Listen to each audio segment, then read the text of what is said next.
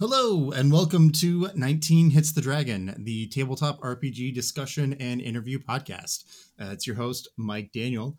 Uh, and today I'm being joined by a very special guest um, and friend of the show, Kate from Of Mi- Mice and Men and Monsters. Kate, how are you?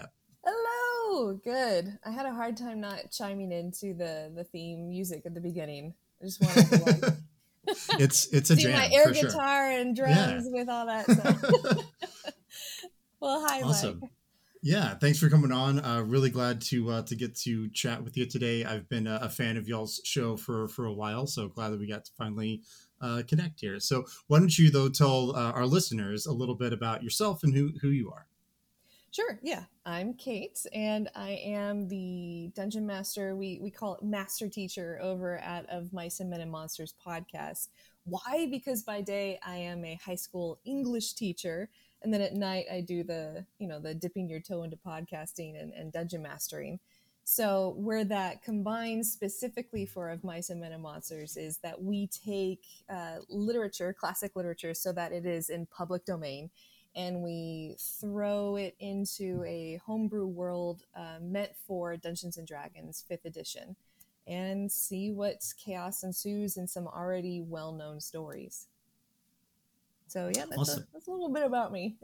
yeah, uh, and uh, it's a it's a great show, great time. As a uh, literature nerd myself, it was uh, really great to uh, to find the show, and it's been awesome to listen along as you're going into all of these stories that I'm very familiar with with these these classic you know literature pieces, but done in a new and, and interesting way, or told you know telling the story in a new and interesting way. So it's been yeah, been really hopefully great. interesting enough that maybe would make you want to read it. Uh, definitely would make you want to read it if you were in my classroom, but like going back, some of these stories is like, oh yeah, I was supposed to.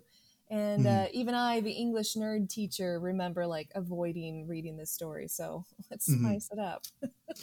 yeah for sure I, I think you've done a really great job of making these stories accessible to a new audience uh, people that might not be necessarily into literature are going to be uh, maybe a little bit into d&d and hear the stories and go oh yeah okay that's that's interesting let me kind of dig into that a little bit deeper because that that hits on these things that i i like so um, yeah Cool, cool. and yeah.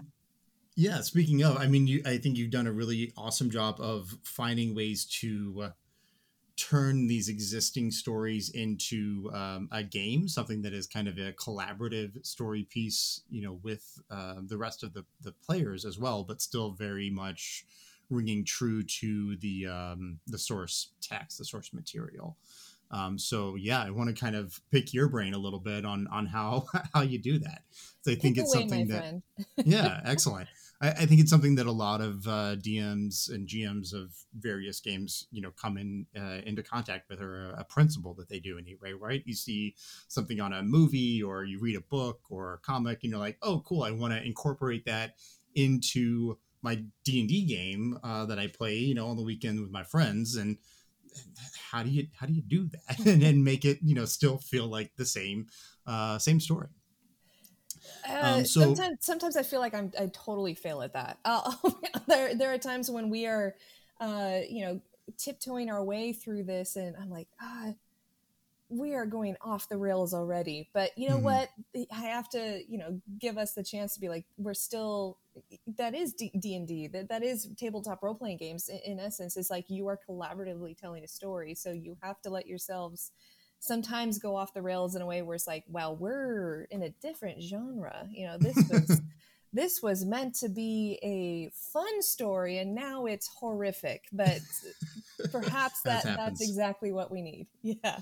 Yeah, definitely. Um, and that, I mean, that's one of my my questions for you. Actually, is like, you know, the uh, the pieces that you're drawing from, they have a set plot. I mean, it, I don't want to say everybody knows, but a lot of people are familiar with the the stories that are being told. Like, you know, you start off with Frankenstein, and you guys did like Moby Dick, and um, a, a bunch of other classic uh, literature pieces that are the the story is pretty well known.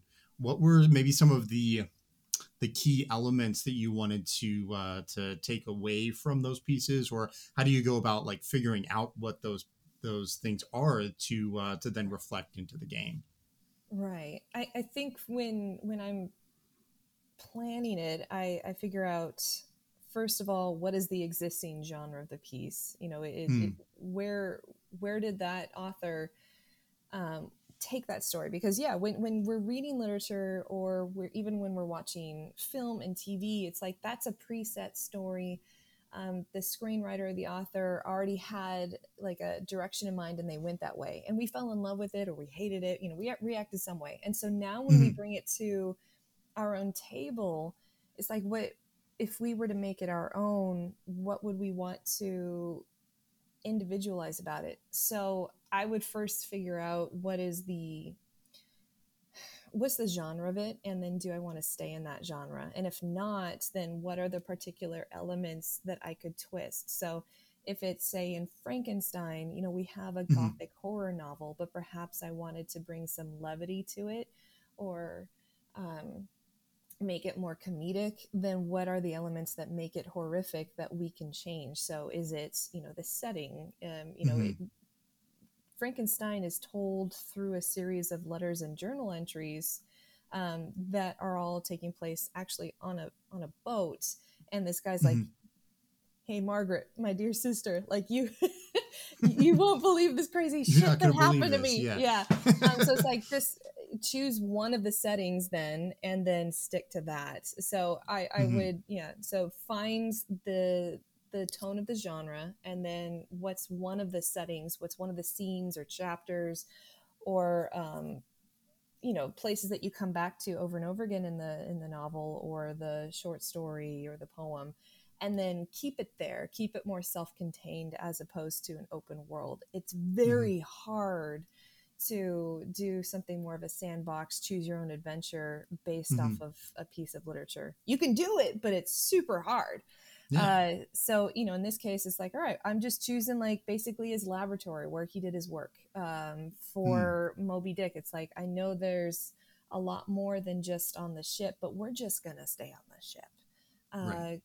We did Count of Monte Cristo, so it's like that. That is a very long work, but I'm just going mm-hmm. to choose one of the settings, the the specific prison it takes place in, and then that allows you to rein in uh, your characters it allows you to rein in and and give your players actually more freedom because then they don't feel so spread out. Uh, so that yeah so it's the genre then the setting and then the third thing that i would do is like all right what are who are some memorable characters that i would want to bring in? Mm, and then mm. how can i create you know memorable npcs then that would interact well with my my player characters and I would choose just a few. That's mm-hmm. sometimes very hard. uh, yeah. You know, it's like, man, there there are so many crazy characters. We did Oliver Twist uh, mm-hmm. recently, and it's like, okay, there are so many cool kids in this, um, possible heroes, really crappy villains. So it's like, all right, let's narrow mm-hmm. it down. What's one villain? You know, one sidekick, one like adult that's worth, uh, you know, helping the kids in that, and then go with that. So uh, you don't want to have so many characters from the work that it drowns out your own player characters. So, you know, mm-hmm. once again, just planning out like who do I want to highlight and just go with less is more. Um, so those those are the big three steps that I would typically go through when just starting to set up uh, an adventure in an existing domain mm-hmm. an existing story, which is, you know, the genre, the setting, and then which characters I want to highlight and have my own players interact with.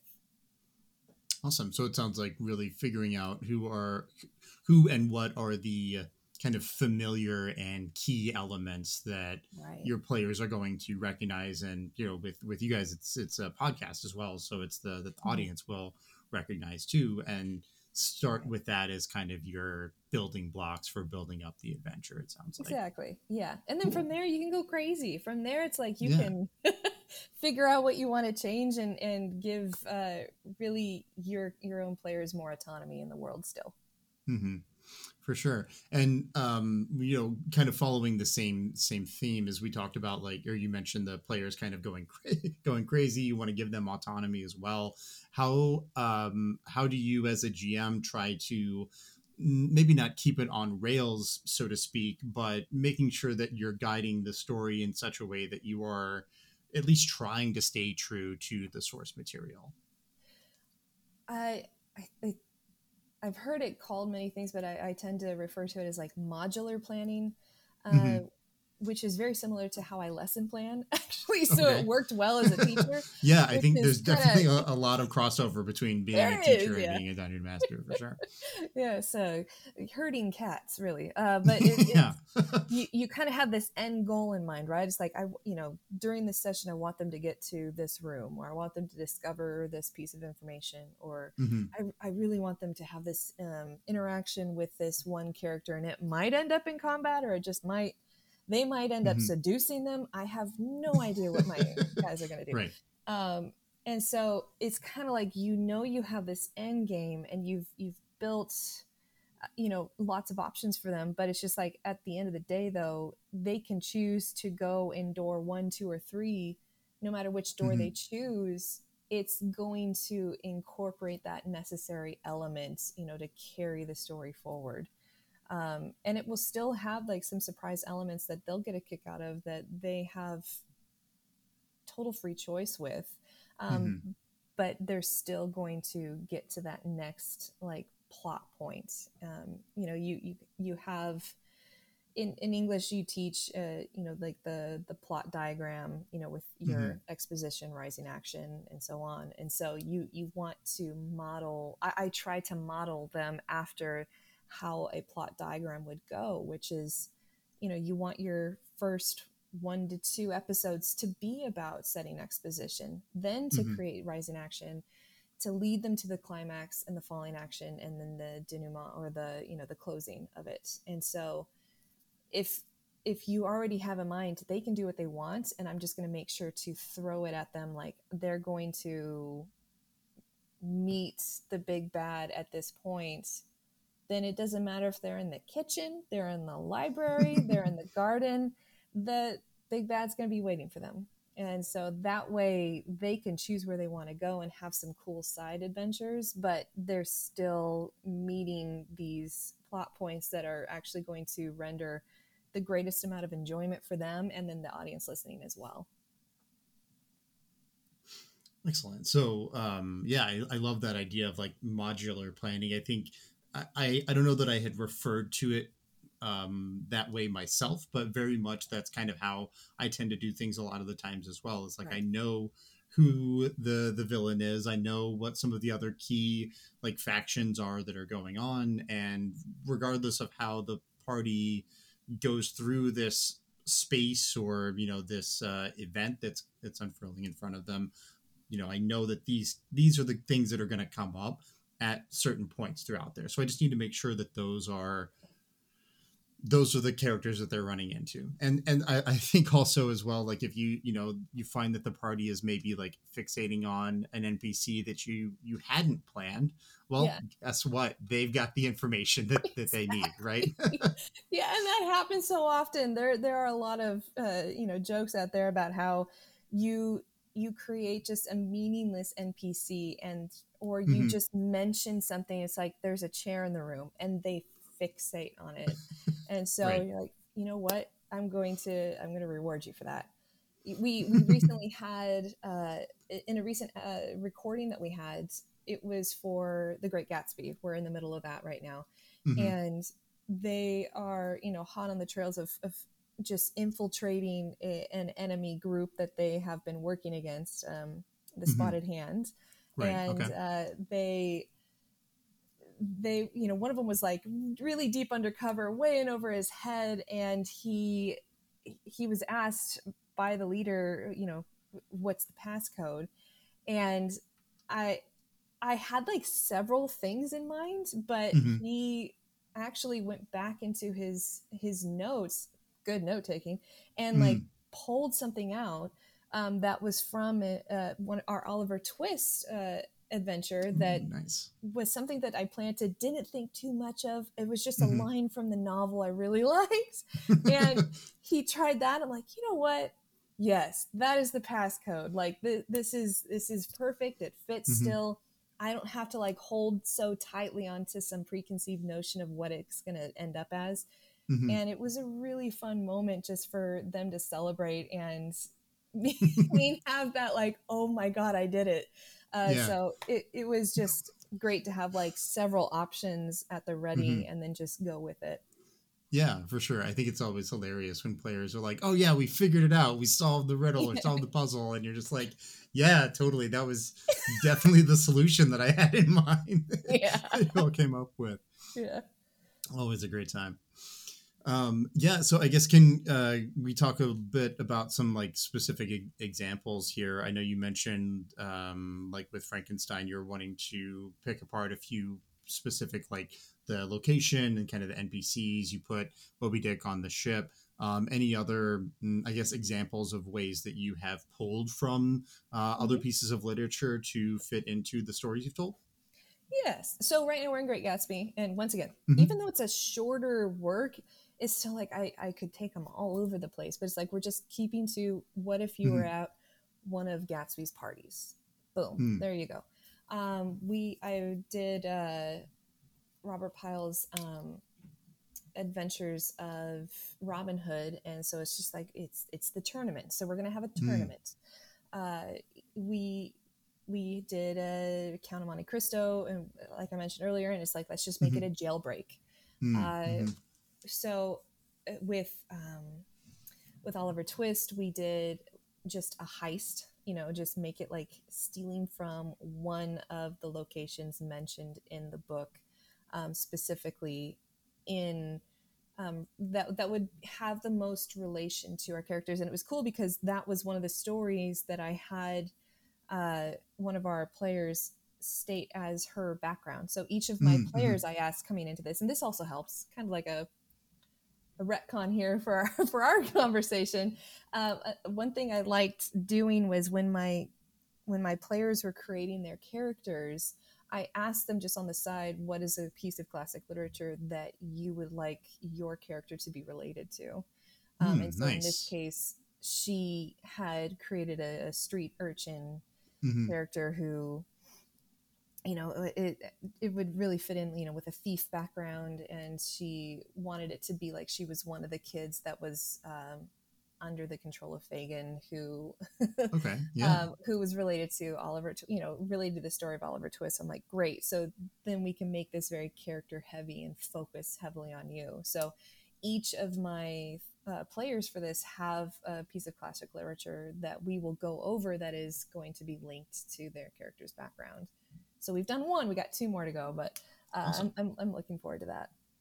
Yeah, that's great. I think that's a really fantastic idea that you did there of, you know, kind of tying them into some some very well known stories, um, especially given the kind of the nature of the the story that you are are telling in the world that you've you've crafted. That's great. Um, so I, I guess t- let's talk a little bit of- then about like can like conveying the maybe the theme or the the mood of the stories um uh, in relation to like you know um Frankenstein earlier you mentioned um it's a gothic horror piece and it kind of has those some Mhm. themes that are sort of evoked when you just say the word Frankenstein right so what were some steps that you might have taken or that you did take during during that or you we obviously we can talk about your other uh, stories as well but um, to really f- make sure you're evoking those same same thoughts and feelings that people have about the story Right. It, I, it is good to think about mood. I'm glad you asked about that. The when you're trying to convey mood, when you know, be it in a visual format like a film or something Mhm. like literature, as we're focusing ourselves on, or, or music, which is more auditory. It's like where, how is the consumer um, interacting with it? And so Mhm. we are not in a visual format as a podcast, so I can't like have things to show them so i have to in fact use the words um, to bring in these visual details um, and so it's like what what are some things it that you would think of when you Mm. hear it but then when you read it what are some images that stick with you as well and so you know these descriptions of a mangled body of uh, Mm. you know the trying to describe the process of um, revivification or, or you know bringing to life again um, Mhm. where were they when they saw this what is going on outside uh, what what is on the characters you know the facial expressions that you can do with that Mhm. um, great lines. I have you know one of my tabs that i keep when i'm planning is like lines straight from the source material that uh, stick with me that make me remember it very well or just seem so well put. And since i want to honor the, the authors as we're doing our podcast i want to make sure that I, I put their words into npcs or you see it written on the wall or found in letters or journals that your player characters can discover when they're investigating a room. So with Frankenstein to definitely to keep up the gothic horror, you wanted to have things that horrify, that that make Mm. you want to shut your eyes if you are watching it on the screen. Um, with something like Moby Dick, which itself is known as a long, arduous, boring book to read. It's like, well, what parts weren't boring to most people? yeah. What would people remember? And they know there's a whale. They know there's Mhm. a guy hunting the whale. They know that he's Mhm. obsessed with him. And so with this is like, how can I convey obsession? And so you, you know, Hmm. the the mad mutterings of an older man. Why would he be obsessed? You know, make that motive Mhm. clear from the start. Um, and so bringing in concepts uh, that are great for d&d of maybe this whale is not like normal maybe this is a Mhm. demon whale and he's like Mm, linked yeah. to him and one of them cannot live while the other one survives uh, so it, you're you're having some great concepts from tabletop role playing um, with magic with arcane um, items with uh, this idea of there's something larger than us to explain what goes on in the world and then i can apply it to these other stories. And so it it is really something where what will my characters hear? What will they see? What will they come across through words um, that i can then use in the story for even the audience then to experience it at the same time?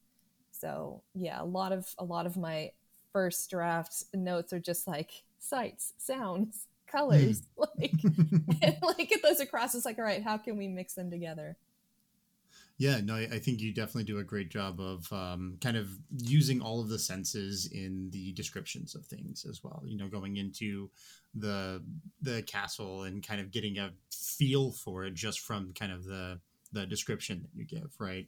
Being out on the open sea and this massive whale shows up, and what are some of the things that that, that evokes when that that happens, right? So um, yeah, and and uh, something that you you mentioned as well made me want to ask a little bit more detail about uh, kind of the characters and bringing those more to life in uh, in a tabletop RPG setting. Um, you know, using some of the things that we've talked about already with uh, conveying mood and theme and so forth. You know, the characters obviously play a, a huge role in in the story, and people are going to know who uh, you know Captain Ahab is, who Doctor Frankenstein is.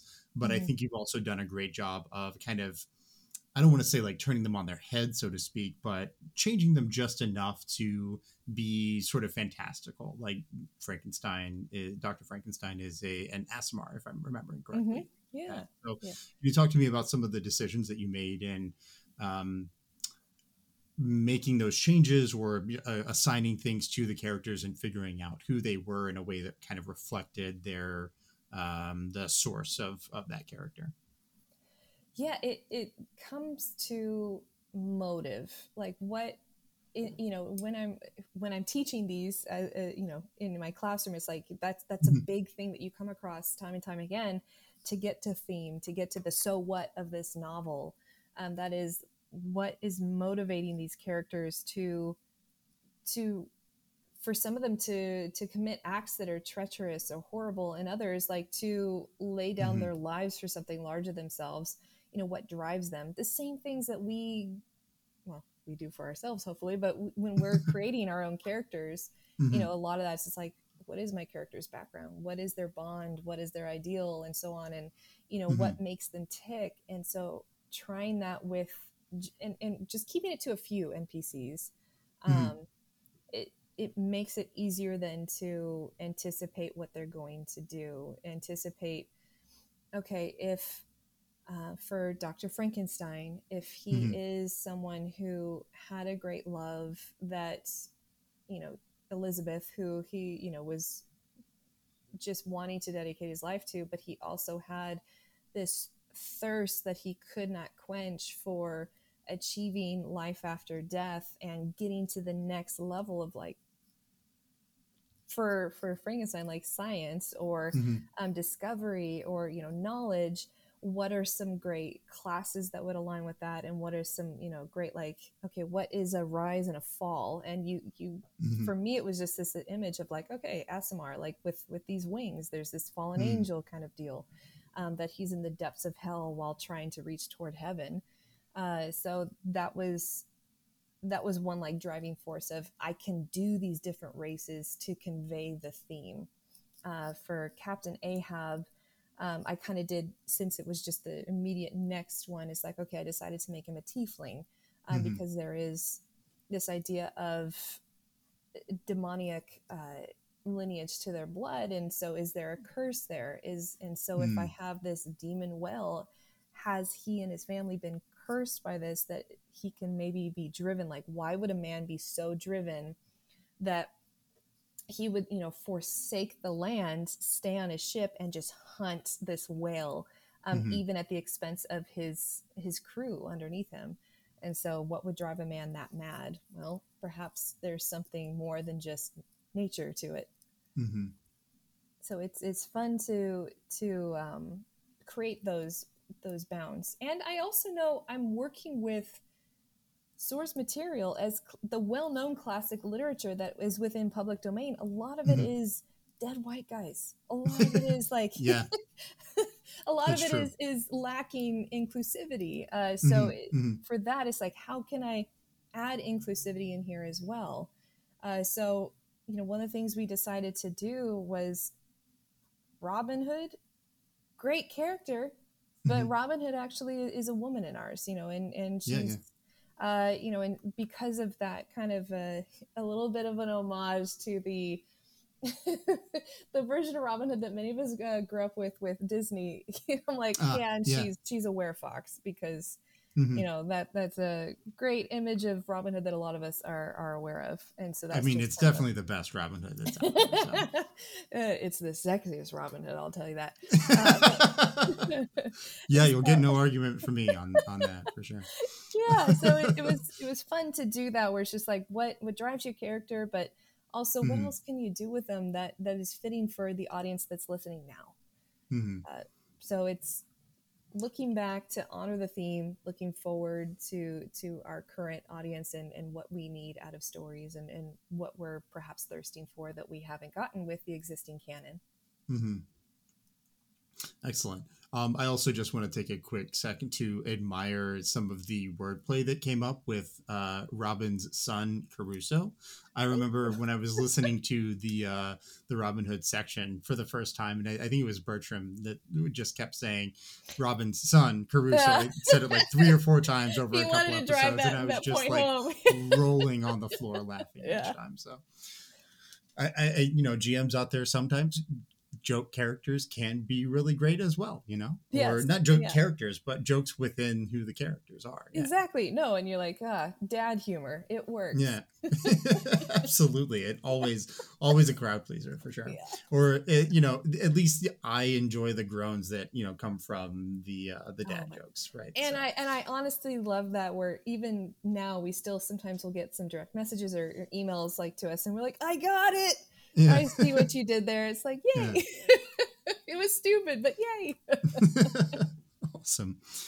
Um, yeah, and I, I do want to kind of circle back around on something that you had said previously um, as we were kind of getting getting started about the um, your your players kind of taking some things off of the rails and going places that are completely unexpected. So, can you talk to me, or you know, tell, tell our listeners a little bit about maybe some tips for how to like right the ship, so to speak, or find ways to uh, um, react to players taking things off the rails and going in a way that maybe you you, you hadn't expected or hadn't planned for, um, oh. while trying to again like keep the story to the story that you're trying to tell. I guess. Mm-hmm. Yeah, it's so I, I want to. I, I try my best with my players to make it character based like the stories that we do it's still character driven and the mm-hmm. characters that i want to drive it are my players you yeah. know I, I want them to to feel like they not only have autonomy but also agency in the world and there's a buy-in to it and so i want them to have the freedom to do what they believe their character would do as as chaotic as it might end up mm-hmm. um, but one way that i do that in addition to the modular planning like all right you know what you want to you want to go for a dip in this pool and swim around and splash around and eh, now you're skinny dipping great you're still going to meet this character um, is to also provide stakes for it so that you know there mm. are hmm. consequences to their actions that fit the world they're in so if they're in um, if they're in chateau d'if if they're in the the Monte Cristo prison. You know, it's like mm-hmm. there there are prison guards, and I'm gonna make the prison guards scary enough to make you not want to just run around and and have have at everything you can yeah. and just have fun for it. So I I had uh, beholders as as prison guards um, for.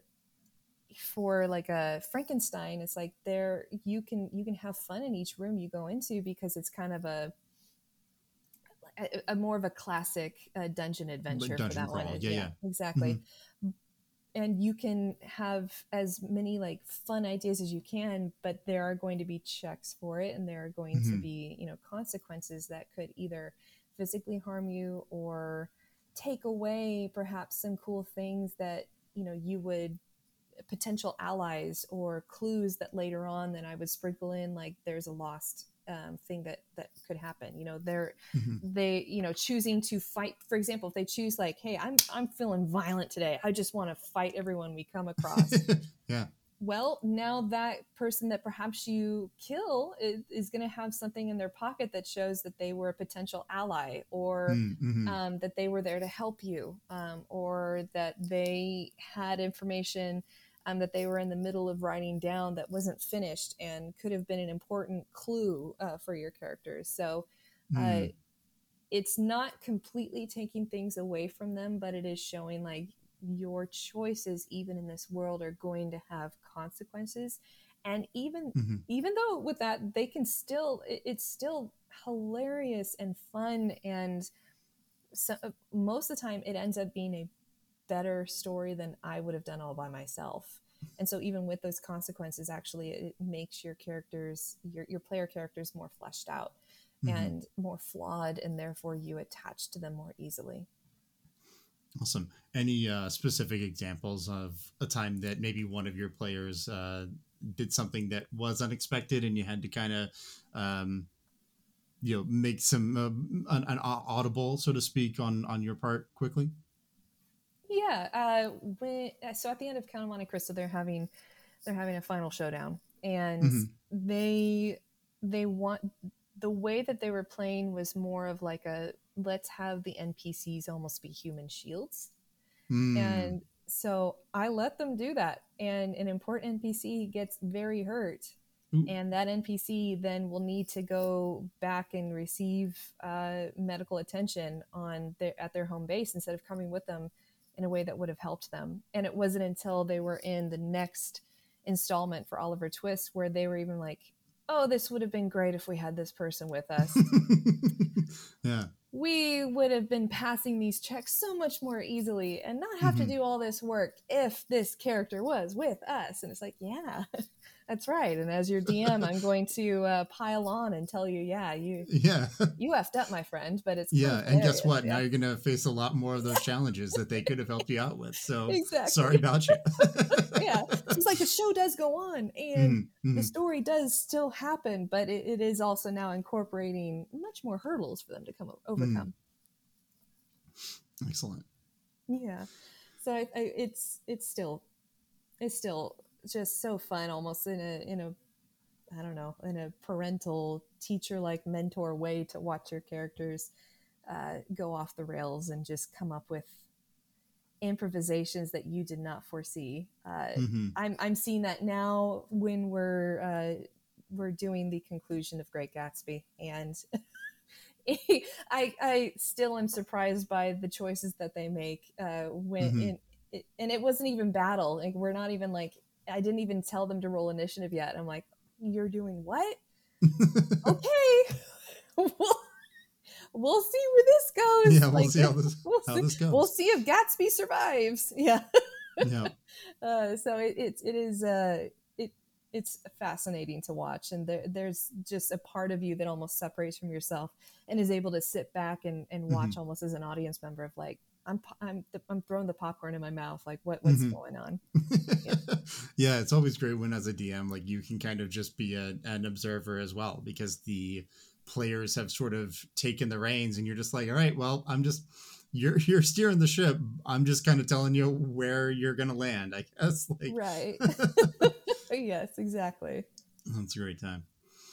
Um, awesome. Uh, yeah, I guess you know I, I did want to ask you some of maybe your favorite sources, things that you like to pull from. I know we've talked a lot about like literature. Is there anything, any maybe stories that you are wanting to tell that you aren't sure how to like work your way into, or something that you really, you know, a, a source that you really enjoy going to to pull into and and make into a game? Yes, so many. But the first one that comes to mind is so many, especially those that are not in public domain. Like we're, we're Mm, staying yeah. there. So I'm like, oh, like Yeah. Shirley Jackson's The Lottery. Like it's a short story, but it, so many like stakes are built into it. Um, Mm.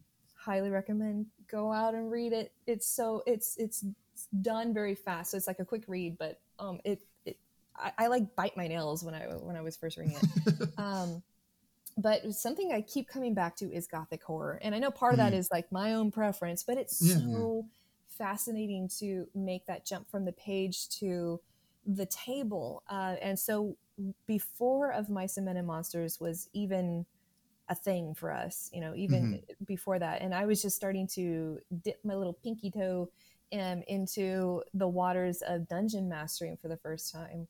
Mhm. I ran a one shot with some friends um, that was based off of uh, Edgar Allan Poe's Fall of the House of Usher. Ooh, And nice. Yeah, it was it was cool to see like wait a minute. This is something cool. This, this like is already it's already built into it. And so Edgar Allan Mhm. Poe himself with his short stories are wonderful source materials for uh, just turning into tabletop role playing games, um, especially for those who have not done it before. They're smaller, they're self contained, they Mhm. have a clear, you know, following of a plot diagram.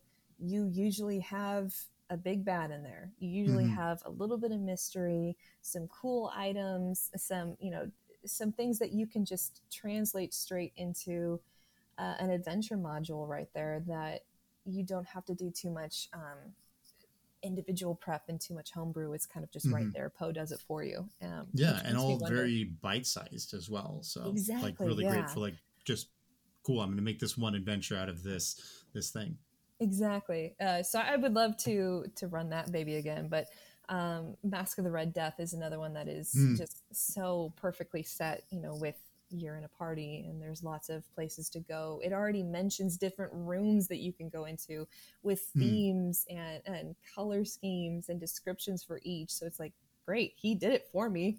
I got all these rooms. thanks like, poe I know it's like which, which door you me. going in, and on flip Yeah. to that. All right, here it is. So uh, yeah, Edgar Allan Poe is is a is a wonderful source material that I can't wait to do for Oh Man Man. Um, We'll get there. Uh, so for that, and then I also started uh, when I was getting getting more and more comfortable with dungeon mastering too. I I of course kept coming back to Tolkien. I can't help it Mhm. um, so much of that is is already ingrained into the concept of, of fantasy and, and even into the concept of Dungeons and Dragons itself.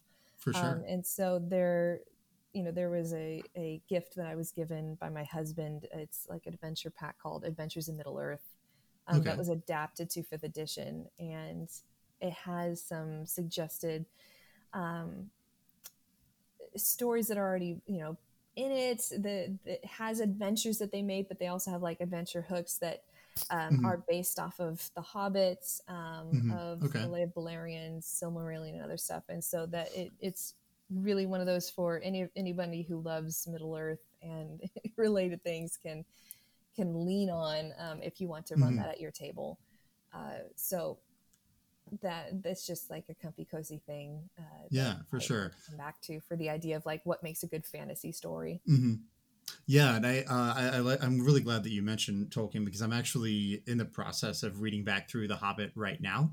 And as I'm going through it, and especially in the beginning, I'm like, man, there's so much that I can just like take from this and apply for myself as like storytelling skills for, uh, you know, DMing because just the the way that Tolkien sets up like sets up the story, then starts progressing through the story, and he's like, okay, well, this thing is going to happen, and they have some traveling to go through, but that's not really important. So we're just going to say that they spent like six days going from this place to this other place, and then they got here, and here's where the story is going to take place. Mhm. and I think you know there are even moments in in the book where he's like, you know, eh, we could spend some time talking about like all of the time that they spent in Rivendell, but that's not really an interesting story. So yeah. we're just going to skip ahead and say, you know, here here's the important part of what happened at Rivendell, and then we're going to move on from there.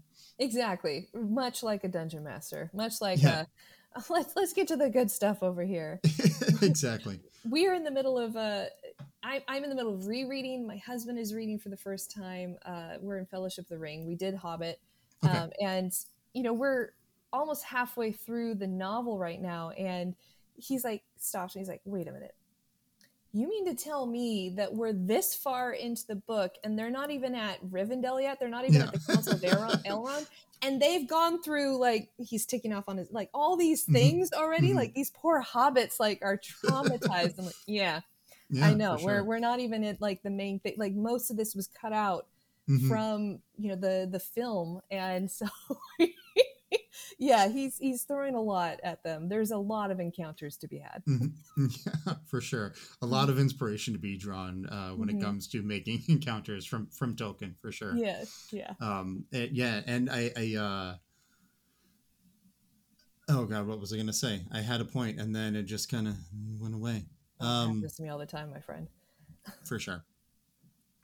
Um, but yeah, I think you know reading reading through classic literature is just something that can be super important for for a GM. Like just going to other source materials and figuring out the ways that these people are telling stories and kind of how you can use those storytelling techniques almost you know at the table.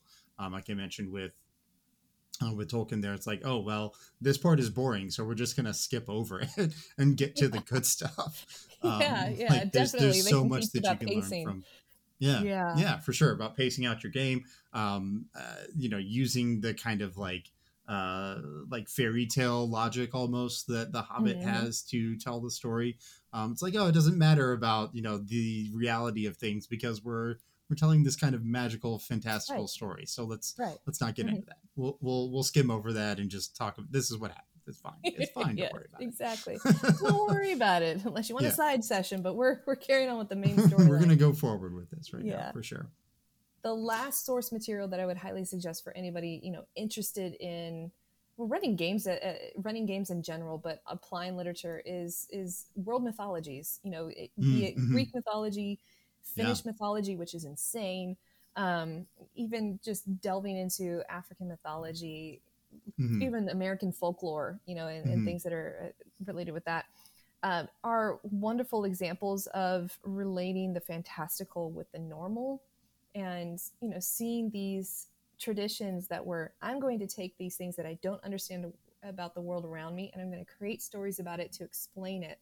Mhm. That's what we do so often with with our own stories that we are weaving at the table and to see how they describe rise and fall of heroes and villains and uh, Mhm. the origins of things and uh, creation of fantastical um, items to you know just hear uh, just the origins of a people um, mm-hmm. so the more that you read of those you can take them and turn them into a tabletop role-playing game or you can just read them and and gain your own ideas for how am i going to world build?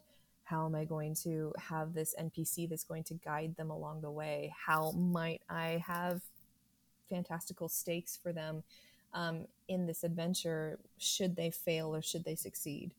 So definitely would hi- i mean greek mythology is is well known mm. enough and really accessible um, to find online so i would say that those are just the and they're they're bite size as well so that you can mm-hmm. go through there and see what what suits you and your fancy for your table excellent yeah i personally love going to uh the uh, the mythologies, uh, especially like Norse mythology and some mm-hmm. Celtic mythology. I'm looking more into recently as well. There's a, a lot of really amazing stories to uh, to pull from there, uh, especially about you know heroes and um, mm-hmm. kind of the not anti-hero but like the jaded side of the hero as well like they are yeah. on a heroic quest but there's this other side to it that uh, doesn't really get talked about as as often where they're very human and having to make hard choices or um, you know doing things that they ultimately regret for maybe the greater good or you know vice versa so yeah the um, celtic um, ones are great at like uh, really getting across like even if you want to have like nebulous uh, like it's not just good or bad it's not mm-hmm. just you know uh, right or wrong there's so mm, much yeah. gray in there you it's it is just speckled with it and it's it's cool to look at that of like how do i convey that people are so much more than just you know light and dark and mm-hmm. that's a great one to look at because yeah. you're like this is the hero of the story i'm following and yet they're doing yeah. this to the horse and like kind of uh, so it, it is yeah uh, fascinating to look at so mythologies yeah. yay yeah for sure for sure um, yeah, and I know we've covered a, a lot of details uh, today, and you know, a lot of great advice from you today, Kate. Um, any, uh, I guess, like parting words of wisdom for a dungeon master who's looking to take existing stories and turn them into uh, to a game setting. I, this this goes without saying. I'm like preaching to the choir here, but it, it is we we crave stories. We we crave something larger than ourselves, and when we gather at the table together to create something, create a story as well, um, it, it is only fitting that we have source material to pull from. And there are so many great works out there. And honestly, when what we're doing, uh, when we grab classic literature and then meld it into our own world for tabletop mm-hmm. role playing games and create a new adventure, we in essence are creating fan fiction. You know, we're doing something that's been done over and over again. And it's not just something where you're like, I'm going to archive of our own and I'm going to get weird and twisted here. you yeah. know, AO3, love you guys, but uh, mm-hmm. it, it's it has been done over and over again. You know, Paradise Lost, Canterbury Tales, um, even Dante's Divine Comedy. Those really, those, those mm. are even fan fictions, fan fictions mm-hmm. of the Bible, fan fictions of um, Greek mythology as well. And so yeah, Shakespeare does exactly the same exactly. thing. Exactly. So, and yeah. so it, it is it is nothing to bat an eye at. It's it's simply taking I love this story. I, I'm intrigued by it. Now I'm gonna ask what if?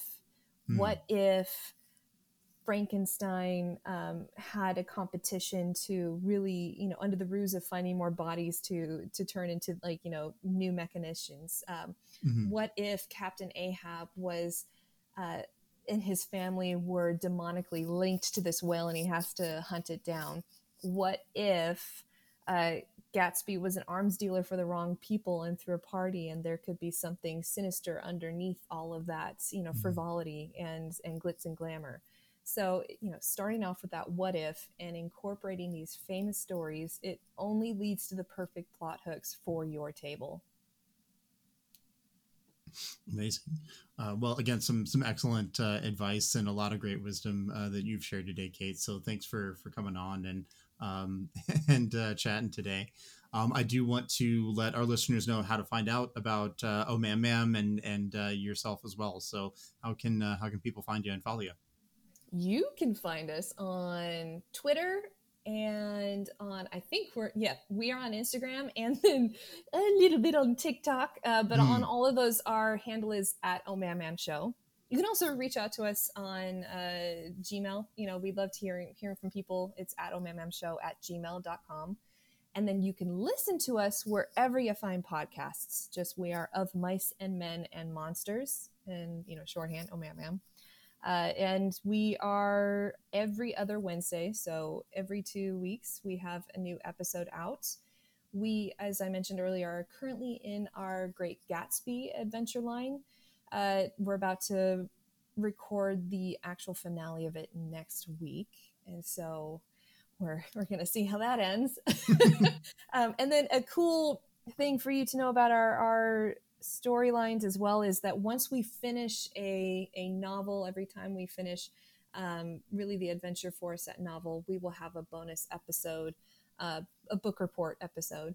Um, where uh, we delve more deeply into the source material and talk about how we went about weaving the two together, our table game and the the book that we based it on, and why you should read the book yourself. So mm-hmm. those are the other types of uh, episodes that you'll find um, on really our channel if you come and check us out. And we hope you do. Uh, yeah, and listeners can't recommend the show uh, enough. It's really a fantastic time. Uh, so go and go and check them out, give them a listen, and uh, give them a follow. Let them know what you you thought of the show. And uh, once again, Kate, thank you so much for for coming on and, and hanging out today. It's been a blast. Um, listeners, thank you for for joining us uh, along the way.